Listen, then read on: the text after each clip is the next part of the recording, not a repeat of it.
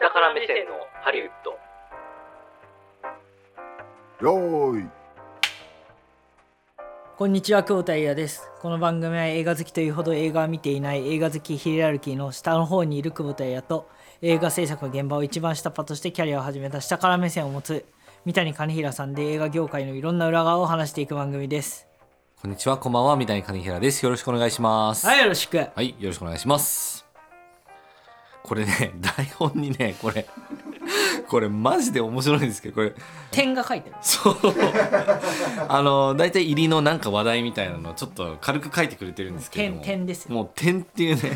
なんか喋る。これはなんか信頼してくれてるのか、何なのかっていうね。キングダムム見たよ。はあ、あ、マジですかほら、毎週今俺うん何かしら。確かに、最近映画づいてる。あと俺、前者向けにうん最近良かったテキスト、うん。音源、音声、おあと映像。お、あ、いいっすね。全部みんなに会社の全社員に全社員というか社員だけじゃん話してるんですかメンバーに話すこと決めてえー、いいな。だから義務化してるんだけど、あそういうこともあってねなるほうど、んキングダムなんかもう、うんなんて言うんだろうあの夏休みではポケットモンスターぐらいの頻度になりそうだいねやなりそうですねあれねうんちあょっれとぐそらいのの予感はし進てます捗だとさうん毎年やっても20年間ぐらい続きそうだよねああまあその漫画の進行とかね考えうるとんまあそれは間違いないですねうん面白いですかでもあれあれ俺原作読んでるからああなるほどね原作読んでる目線でしかもう見れないうんけど原作読んでる人間からすると、まあ、楽しいねっていう割と忠実なんですかあれってまあその漫画に対しては忠実ああなるほどねだし、多分それ用にうんあのげ原作の原先生が、うん多分脚本を起こしてるんだよね。ああでもそれはねうまくいくパターンですね確かにねでそれうをん今う回、ん、劇場うん、で多分見た人に配ってんのよえノベルティみみたたいいなな感じであえ持ってくればよかったねえそれ冊子みたいなそれだったら見に行きたかったこなうディレクターズカットの、うんみたいな、うんこういうのをその制作の過程で作ってますよみたあーいいいでなすねいいですねので多分いわゆるそのネームみたいなああやつを入れてんのよでそそうなれんだを刷新してへえ来た人に渡してる、久保さんも持ってるんですかじゃあ、持ってますねなるほどね いいなそれえ役者さんとかもみんないい感じの演技とかするんですかいい感じですねーハマってましたね今日回もハマってた、あ本当におうーんハマってたねそっかそっかそっかよかったと思なるほどねいや僕もねすごいこのお盆休みっていうかお盆明けですよねそういえばねだからないって感じだと思うんですけれども でも、まあ、あのこの3連休だったんですけれどもまあ一応僕ある映画見ましてあまりに素晴らしかったのであまりに素晴らしいんで次の日も同じの見に行ったんですよねえー2日連チャンで、うそうそんなにいいこのタイミングになってグーニーズ連日や ってる映画館あるのそうなんですよ実はっていうねあのわけでもないんですがそう今やってる映画ねちょっとそれはあのディレクターズカットに持っていこうかなと思うんですけもれっどもたいぶるねね、もったいぶりますよそこはねささ新しいやつ古いやつじゃないあのね、まあ、オー一メン応とかじゃない再再上映ではあるんですよあね最上映ではあるんそだうそうそうそうそうそうオーメンとかかではないではないではないでも僕らがまあたびたび話題にはしてる監督の作品ですかねあ監督かからたび話題にしてはメジャーリーグかなとああーなるほどメねジャーリーグ2かなと思ってあちなみにミスターベースボール最近見ましたけどねあー まミスターベースボールね全然関係なくそうそうそうそうそうなるほど、まあそんなこんなでね最近ハリウッドが結構大変なんですよどうしたハリウッド下にいるからわからないんだよそんなハリウッドそう大ま変とかたすごいい急カーブでちょっと入ってたんですけれども、 いやあのねあのやっぱね3ヶ月おきぐらいにやっぱこう結果っていろいろ出るんですよね、まあ、その決算とかもあるんで四半期ごとの、はいはいはいっていう中であの出ていっている、まあ、最近のハリウッド事情ですねうん、特に今回注目を集めてるのはワーナーワーナーブラザーズワーナーブラザーズワーナーブラザーズどうしたのそうそれがどうしたのかっていうのはこの後話していければなことの後すぐこの後すぐ間もなくですっていう、はい小田裕 CM 二さんがねはい間もなくですって言いながら深夜1時ぐらいからはい朝5時ぐらいまでそう引っ張る引っって張やっつたねっていうタイソンゲームの決勝ま でというわけで何が起きてるかっていうのを聞いてみましょうね、はいというわけでいってみましょう下から目線のハリウッドスタートです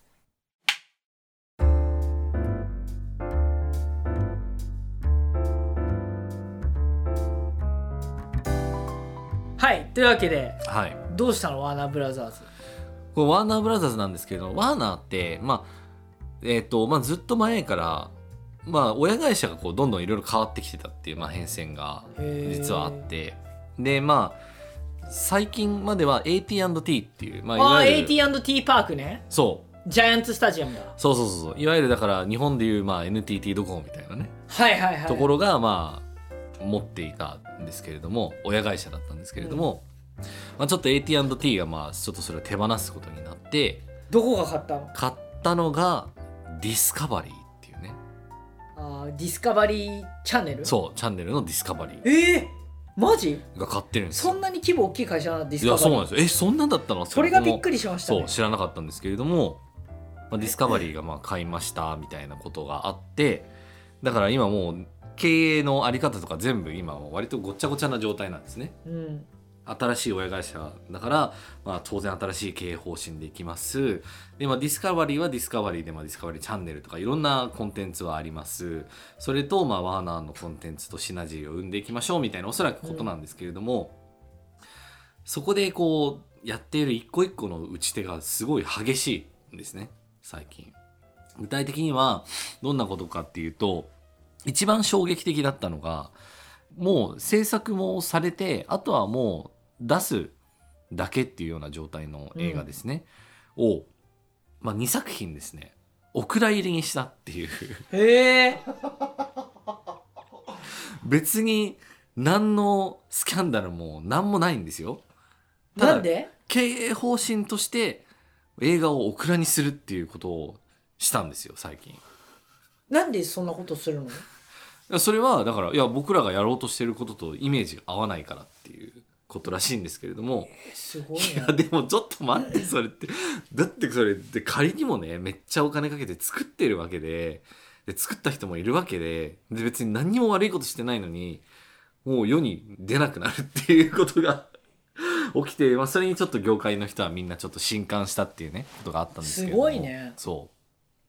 うでそれはまあ何の映画かっていうとまあ「バッドガール」っていうねまず映画がありますとバッドガールバッドガール要はバットマンの女性版みたいなああバットバッドガールそうあーバッドガールっていうね、うんあのいちょっとね怪しげなガールズバーがねあーあの一時期日本を席巻してたあそうなんですでかありましたけどそのそうバッドガールじゃないですねそうですねバッドガールねそはう、いはいあとビリー・アイリッシュの曲でもありませんねそれはバッドガイあであすけど、ーね、バッドガイねはいそうですねはいはいも うなんか関連してる ものをおとりあえずねれねおしょんこポンポンね あれ分かる人にしか分かんないと思いうやいやいやいやおしょんこポンポンそうなんですそうなんですだからそれも DC ユニバースの中での一応なんか作ろうとしてたものがもう全然イメージと違うから、へーなしになったっていうのが一個とあとは、えっとスクービードゥっていう、まあ、アメリカのあのアニメコンテンツを、まあ、ベースにした映画があるんですけれども「まあ、スクーブ」っていう、まあ、タイトルの映画なんですけどそれもオクラにしたっていうえーだからどれも普通に優にあのね多分5,000万ドル以上はまあ確実にかかってるような感じの映画をもうガスってもうなくすっていうのがもうほんとどうもうちょっともう擬音も浮かばないぐらい結構ねすごいことでちょっと起きてるんですよねっていうものが1点。へでもう一点は HBO Max が、えっとディスカバリーのそのストリーミングサービスと、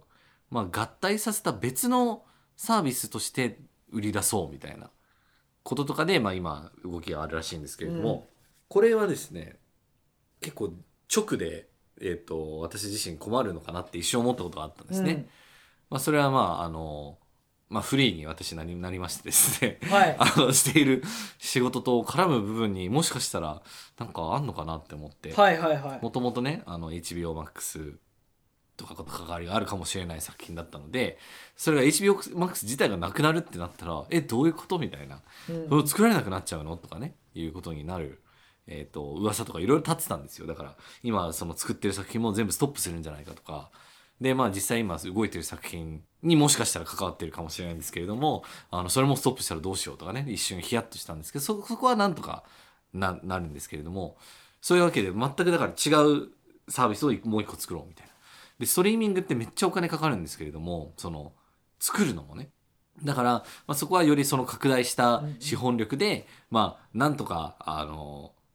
維持していこうっていうことかつ、まあ、その自分なりのアイデンティティを出していこうみたいなことはやろうとするんですけれども、ちょっとそこが、まあ、非常にみんなざわついたところではあるわけなんですよね。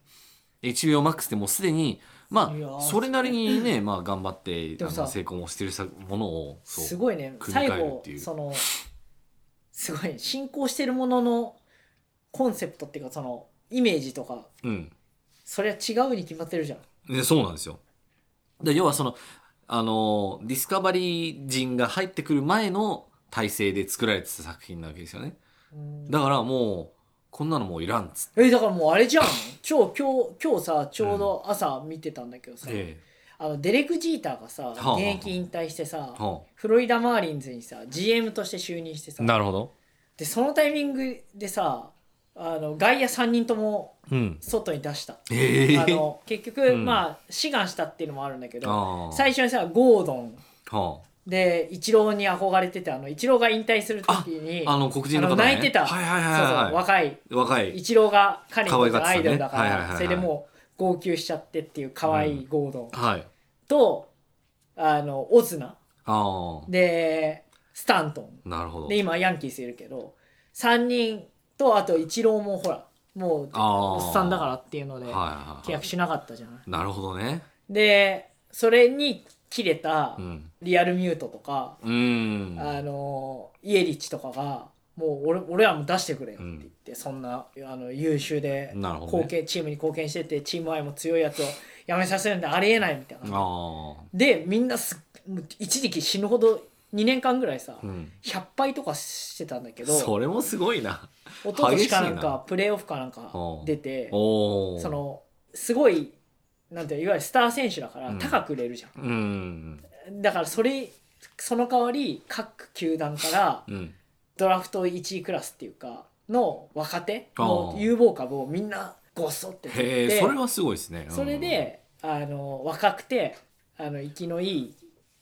まあそしてお安いっていうチームをうん多分作ろうと思ってやったんだろうけなるほど、どなるほど。あの去年はね調子悪かったけ どだから2020年だけがいや、でもね、そこはね、多分共通するものはあって、まあ多分日本の企業でも共通するのかな。要はその体制が変わると、全体制のものを否定するっていう流れは必ず出てきちゃう。出てくる出てくるそう。出てくるよ出てくるしこの新体制で俺はなんか結果出すんだみたいなことでなんか特に変えなくていいようなことを変えるみたいな あの企業のロゴが変わるとかなんかキャッチコピーが変わるみたいなそういうの特にあると思うんですけれども、あるよね顕著ですけれども。いや明日のもの元味の素とかそのまんまでいいじゃんみたいなもうそれで完成してんだからさみたいなとかをちょっと変えてみたりとかしちゃうようなそういうことってやっぱ往々にして起きるんですよね。ハリウッドもそうなんですけど、まあ、こんなに激しくあの変えたことはちょっとないかなっていう、もう全否定みたいなね。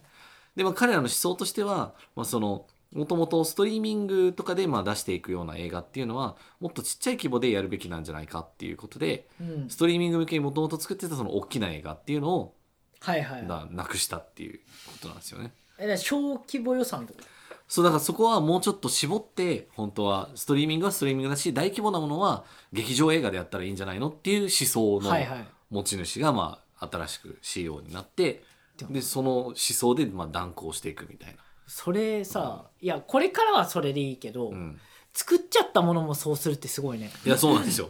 いやそこはせめて回収しようよみたいな。い違うからって言って そうそうそうオクラにしちゃうっていうやそうなんですよ。すごいねそうなんですそうなんですでみたいなこととかあとは、まあ、その HBO Max で、えっと最近ですねえっと全、えっと社員の14%をレイオフしたっていうね話があったりとかしてだからまあ人を辞めさせるわけですよねだからそんなこともまあ起きててちょっとなんか激しすぎやしないかみたいなことがね起きてるっていうなんか最近レイオフ情報多いねレイオフ情報多いですねあのそうですまさにあの3ヶ月前で言うと Netflix のねオチがうん大変だっていう、あの一番株価が高かった時から、まあ、6割7割近く落ちてるみたいなでそれに伴ってまあレイオフはしなきゃいけないっていうことで、えっと三それこそ3か月前ぐらいの多分下張りで言ってたと思うんですけど、もう今回は HBO マックスですねっていう話で、えーうん、そうなんですよだからね本当にわからないですねてかこんな話題に事欠かないのもなかなかね珍しいなっていう感じはしていてっていう状況なんですよねえじゃあもうさワーナーブラザーズの仕事うんああでもそっか大御所っていうか有名どころは作りたくないとか言うのかなうーんどうなんでしょうねそこはだからまあすでにねまあ関係がある人たちとかは、うんでいいあのいい売り上げを出してくれてる人たちに対してはもちろん引き続きよろしくって感じになるしあのクリストファー・ノーランとかねはいはワいーナーでやってますけど、そこは多分変わらず盤石な体制であそうなんいだくとはそこ思はいいんだだっうてさすがにそこは手こ入れしなくていいんじゃないかなってそれは彼らも思ってると思うんですよね。えだって飛行機バカさせるよいやまあそうですけすどもね。ごい予算かけるよ、まあそうですけどもね。そうただそれはだから劇場にかけるっていう意味であは劇意場味だかがらあるっていうそうそうそうそうそう、はいはいとかなんですよねだからちょっと要注目かなっていう感じがしてます今のところ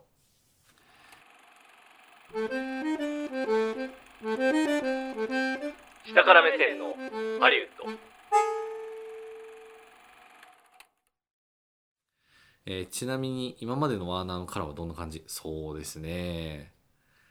ワーナーのカラーはどちらかというと僕の印象だと結構リスクを取るイメージなんですよねへえ、うん割とだからなんか若い映画作家とかに今いろんな大きめの作品をやらせたりだとか、あのビジョンはあるけどこれ本当うまくいくのかなみたいな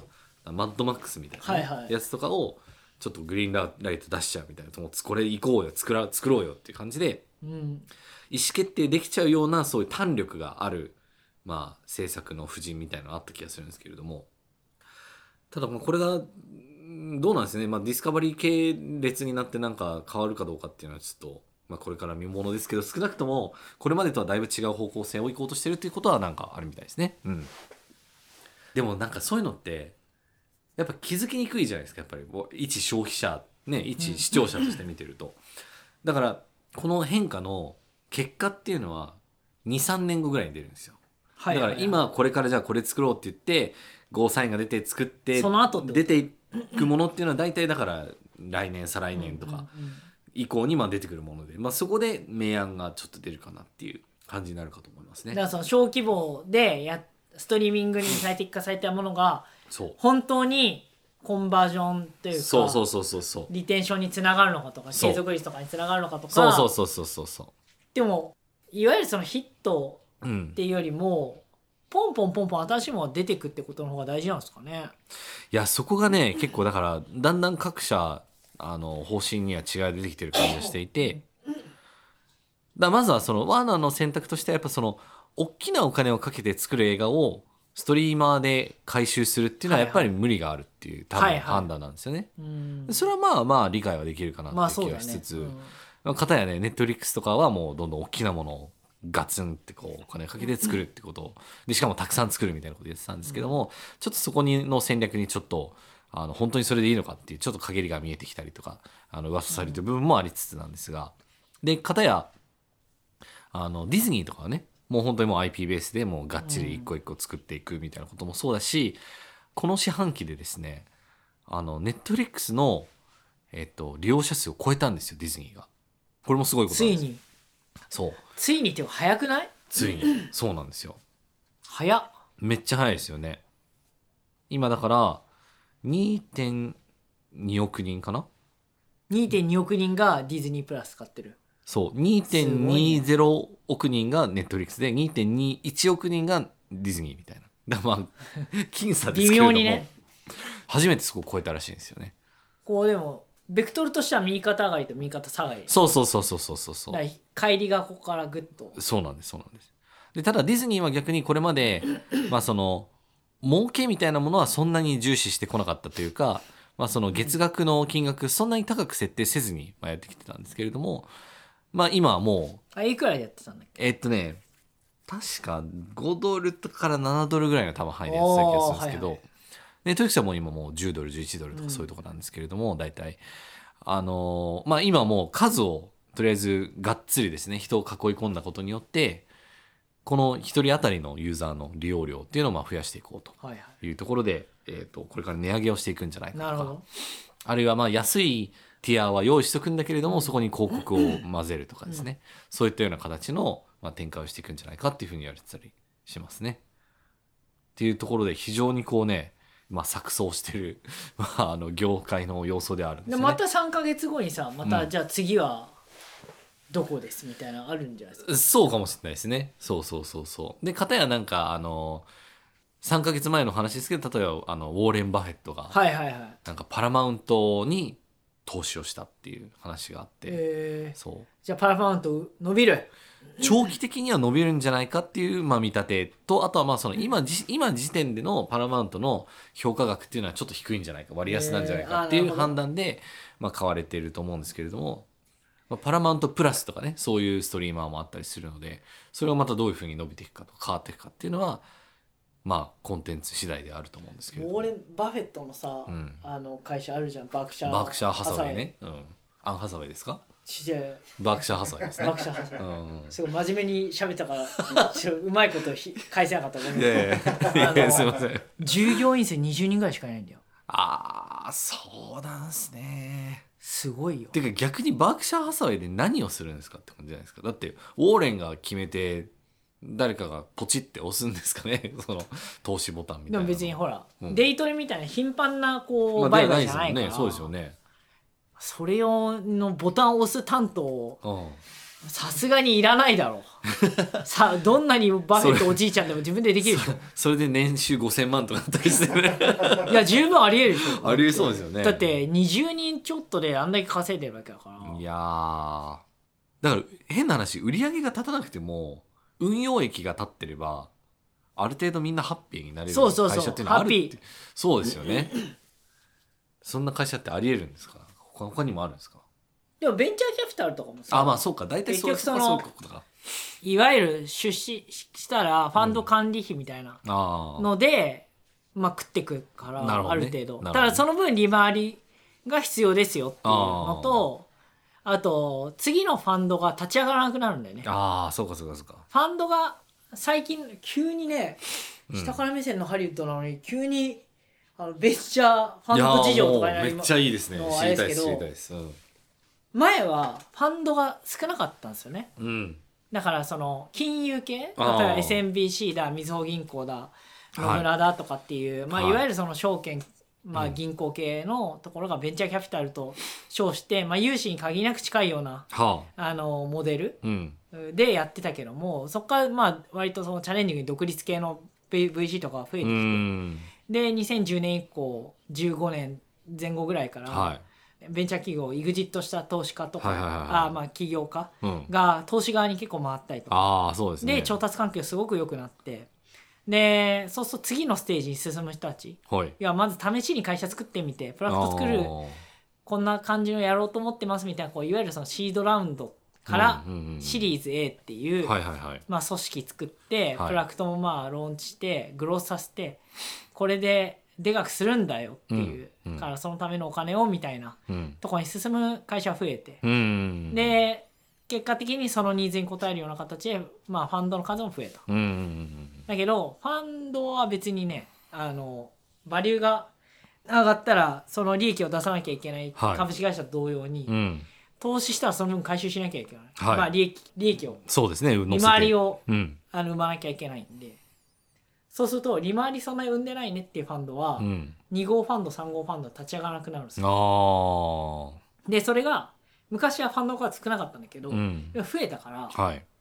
まあ、お金ダブついてるとはいえうん特に今海外とか海外の方からどんどんシビアになってきてるうんだから、まあ、いわゆる運用益がそんなに立ち上がっまあ、良くないんであれば、はうちは、まあ、今回出しませんといなるほどねいう、いわゆるその LP が増えない、LP が集まらない。うんうんだから結果的にはファンドができない、うんうんみたいな、 LP ってなんですかリミテッドパートナー。だかああなるほどらいねわゆるその有限責任組合じゃはん。はははあはの、ファンドって。なるほど日本語で。じゃあお金出してくくれる人がいないってことそうでそすねうそう。だから大企業とかか、いわゆるその、大きいところで言うと、直近ですごい大きいところは、うん日本のその年金を運用してる年金機構あがーありますねありますねあはの VC に LP として入ったっていう。ーそれ年金っ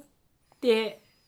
日本の虎の子というかそうですね減らせないから、えまあやっぱりその投資のジャッジはシビアなんだけども、えうんそのシビアな人たちがベンチャーキャピタルのうんリミテッドパートナーとして入ったっていうのは結構ビッグニュース。まあそうですねめっ ちゃ信頼がねガッて増すみたそいうなそう部分ありますしそこまでの角度というか実績を出せるそとうですよ判ね断されたっていうそうですよね。のがこの間ね直近でその業界のニュースにちょっとなってたけあどだからそういうこうーうん出し手も増えて会社も増えて、うんだけどその分限界値はあるから、うんそこでの競争うんはどのレイヤーでもなるほどね。ベンチャービジネスする人たちだけじゃなくて、うんお金を出す人たち側もうんそうなってきて、うんみたいな、そうか。うん、一般企業でワーナーみたいな再編して成功したもしくは失敗した事例ってあります全然あるよ、うん、それは全然あります全然あるりますよ全然ある多分ねうんまあ、ワーナも別に成功失敗してるかどうかは分からないですけど、まあ、そうですね。テコは入ることはね、間違いないですからね。ミクシーとか分かりやすくねああ。ミクシーだったのがあのもう今ミクシーじゃないでしょそうそうそうそうね。会社ってうん。であれもね再編まあモンストの会社っすねそうそうそうそう。でモンストからまあ今いろんな他業がまあスポーツそう e スポーツとかいいろろんんななととこころろにやって進出るしてるからまあ投資事業もやってるし、うんでああいうふうに脱皮したただその脱皮する過程でやっぱりなんか、まあ、リストラしたいとかさっきの話みたいな、うっん。ていうのが多分アメリカよりもそういうのが法的に良くないとされてるから日本は。あは。のまあ、レイオフできないからそうです事ね。実上のレイオフに近いようなこう圧をかけてるんじゃないかみたいなかけたんじゃないかっていうのであニュースになったりとあ。なるほかど、ね。いわゆるこう、うんやめさせ部屋みたいなああのそういうほ干すような部屋を作ってたんじゃないかとかうんいろんな、あの報道が出たりとかもあったけど、結果的に今あのミキシーはすごいドンって大きくなっあ。たかうら、ん。まあ、それも再編してうまくいった事例だしそうですね。うまくいかなかったね事例はねたくさんあると思うよあ、だからそれこそあの、忘れてるだけでまあ、日産 とかね、例えばね。日産 ねを明確にこうねあのカルロス・ゴーンさんがいらっしゃってみたいなで売り上げが立って、でも日本の自動車産業は、うん、あのやっぱり明らかにグローバルで見た時に後手に回ってる感はあるから、うん、まあ直近5年以内は多分まだあれだけどそっから先めちゃめちゃ厳しくなる可能性あるけどね、うんいやてか思うんですよねなんかほんいやてかねこれをさらにいろんな事例を話して先日詰めて行った先にある問いまでちょっとすっ飛んじゃうんですけれどもいや成長ってし続けなきゃいけないんですか みたいな話になると思うんですけどそこってどうどう思われますなんあかそれね、うんでも結局そういうことになるんだと思うよああいうこうんそういうことになるっていうか、うん結局そういうゲームに参加してる限りはあー成長し続けないとダメなのよ、あーそういうルールでてか、まあ、そういうルールのゲームで生きてるってことそうですそねうそうそう、だからそうかこうなんて言うんだろうあの感覚としてうは、んプロスポーツ選手とかは、はいもう勝ち負けにこだわらなくなったらうんもう引退あーするべきはい時っていうか、負けた時にしもう眠れないぐらい悔しく、うん悔しいとかうん明日の登板日にものすごい不安になるとか、んそういうのがなくなったらもう結構厳しいみたいな話とか、うん結構引退される時にまあだからそのきっかけになったのは成績が悪化したっていうよりも、うん打てなかったことに対して悔しきと思わなくなってしまったとかあなんかそういうのがあると思うんだけど結局会社って例えば会社で言うとーええなんかこうステートメントみたいのを発表するわけじゃん。うんまあコミットメントも含めて。はでそれがあるから、うんそそれってじゃあ右肩下がりですって言ったらふざけんなってなるじゃん。いいやまあそうなっちゃうんですよねで横ばいですって言ったらじゃあなんでいろんな人たちを巻き込んでるんですかって話になるじゃん。いやーまあそうそうそういやわかるんだけどいやそうなんだけどさってこう株主にこう言いたくなる感じがあるわけですそうよまあまあまあまあなんかだからそうするとうんだったらプライベートカンパニーでいいじゃんっていうああそうですねそうそうそうほらそそうかういう会社たくさんあるからさうん別にねすごい儲かってて、ええ例えば有名な会社とかで言うとアイリスオーヤマとかはあって未上場なんだよね。なるほどなんだけどすごい売り上げも高くうんうんて、でオーナーオーナーっていうか社長ってオーナー社長スーパートップダウンで全てことが決まったりするへーできるわけよだからそれってめちゃめちゃ機動力あるし、うんうんでもそれが例えば上場してたりすると、まあ、成長もしなきゃいけないけども、うんじゃあ社長がそう言ってやれって言ったからといって勝手に進むかとそんなことないわけ、まあ取締役い会とかねろんなレイヤーの意思そういう決こと定があるりからますよねでそうすると遅れ遅くなるじゃん、遅くなりますねでも成長しなきゃいけないわけよ、うんでじゃあどっちがいいですかっていう だからそうなんだよなそうなんだよなだからそこのルールにのそこの土俵に乗っかったが最後みたいなところはあると思うんですよね。あそうそうそうなんかね。でまあしかもだからあとまあ、うんさらに言ってしまうとこんななんか映像で作る物語みたいなこの水物なもので右肩上がりをこう要求されるっていうのはちょっとやっぱ親和性があんまないんじゃないかなみたいな気もね、ちょっとしちゃうんですよ時々ね。あそう時々あらそういう意味で言ううんとそ、あの向いてない産業ってあると思うしああの別に公開してる必要はないあうんただそのアメリカぐらいそのスケールのでかいビジネスになると、うんお金引っ張ってこなきゃいけないから、うんまあねってなると上場してたりとかしないとみたいなのはありそうだよね。そうか、うんまあねじゃあ例えばディズニーとかはディズニーランドとかやるのもやっぱお金が必要だから結局株式会社としてみんなから株式として、ね、お金を集めてでどんどん展開していくっていう選択肢を取らざるを得なかったってことなんですかね。いやあれは単純に儲かるからじゃないあそうか なるほどね なるほどねそうかそうかそうかそうかいやだから毎回だからこの四半期ごとにね決算とかその何が増えただの減っただの、ね、株価が上がっただの下がっただのっていう話にさらされるわけなんですけれども、ちょっとそこのね毎回ちょっとこうしこりみたいなものがあるんですがまあプライベートでこう楽しくっていうわけにもなかなかいかないんだなっていう事情を毎回かみしめさせられるなっていうまあそそこあとはか会社のなんか人としてっていうのと、うんうんうん個人としてっていうのはまた違うからそうですよね会社の人としてなるとそれをむ向かっていかなきゃいけないしえ個人だと個人としてもうそうやりたいんですってことであればまあじゃあそういうふうにやったらどうですかって言ってその会社から降りるしかない、えそうですねいやーいやフリーになっただけにねいろいろ考えさせられますよね考えさせられますまあ、だからそういう意味でいい言うと勉強になりますちゃんと金にする商売の仕事と、うんうんうんうんもう遊びみたいな、うん別に金じゃなくていいんだっていう仕事うんなんか2つ割り切っといた方がいいかもしれないです、そうですね、うんちょっとお金稼げるものを考えておきますはい、ありがとうございます、 はい最後人生相談みたいなやつそうですねいやいやいや非常頑に張れワーナーブラザーズ身に染みました。はい。えーではエンディングに参りたいと思います、えー映画 .com で不定期金曜日にこれも配信しています、えー次は何が出るかなということでお楽しみにしていてくださいあとは番組へのお便り感想は番組公式 Twitter から案内が出ています下から目線のハリウッドもしくはアットマークしたハリで検索してみてくださいはいそれでは次回もお楽しみにお相手は久保田彩と三谷兼平でした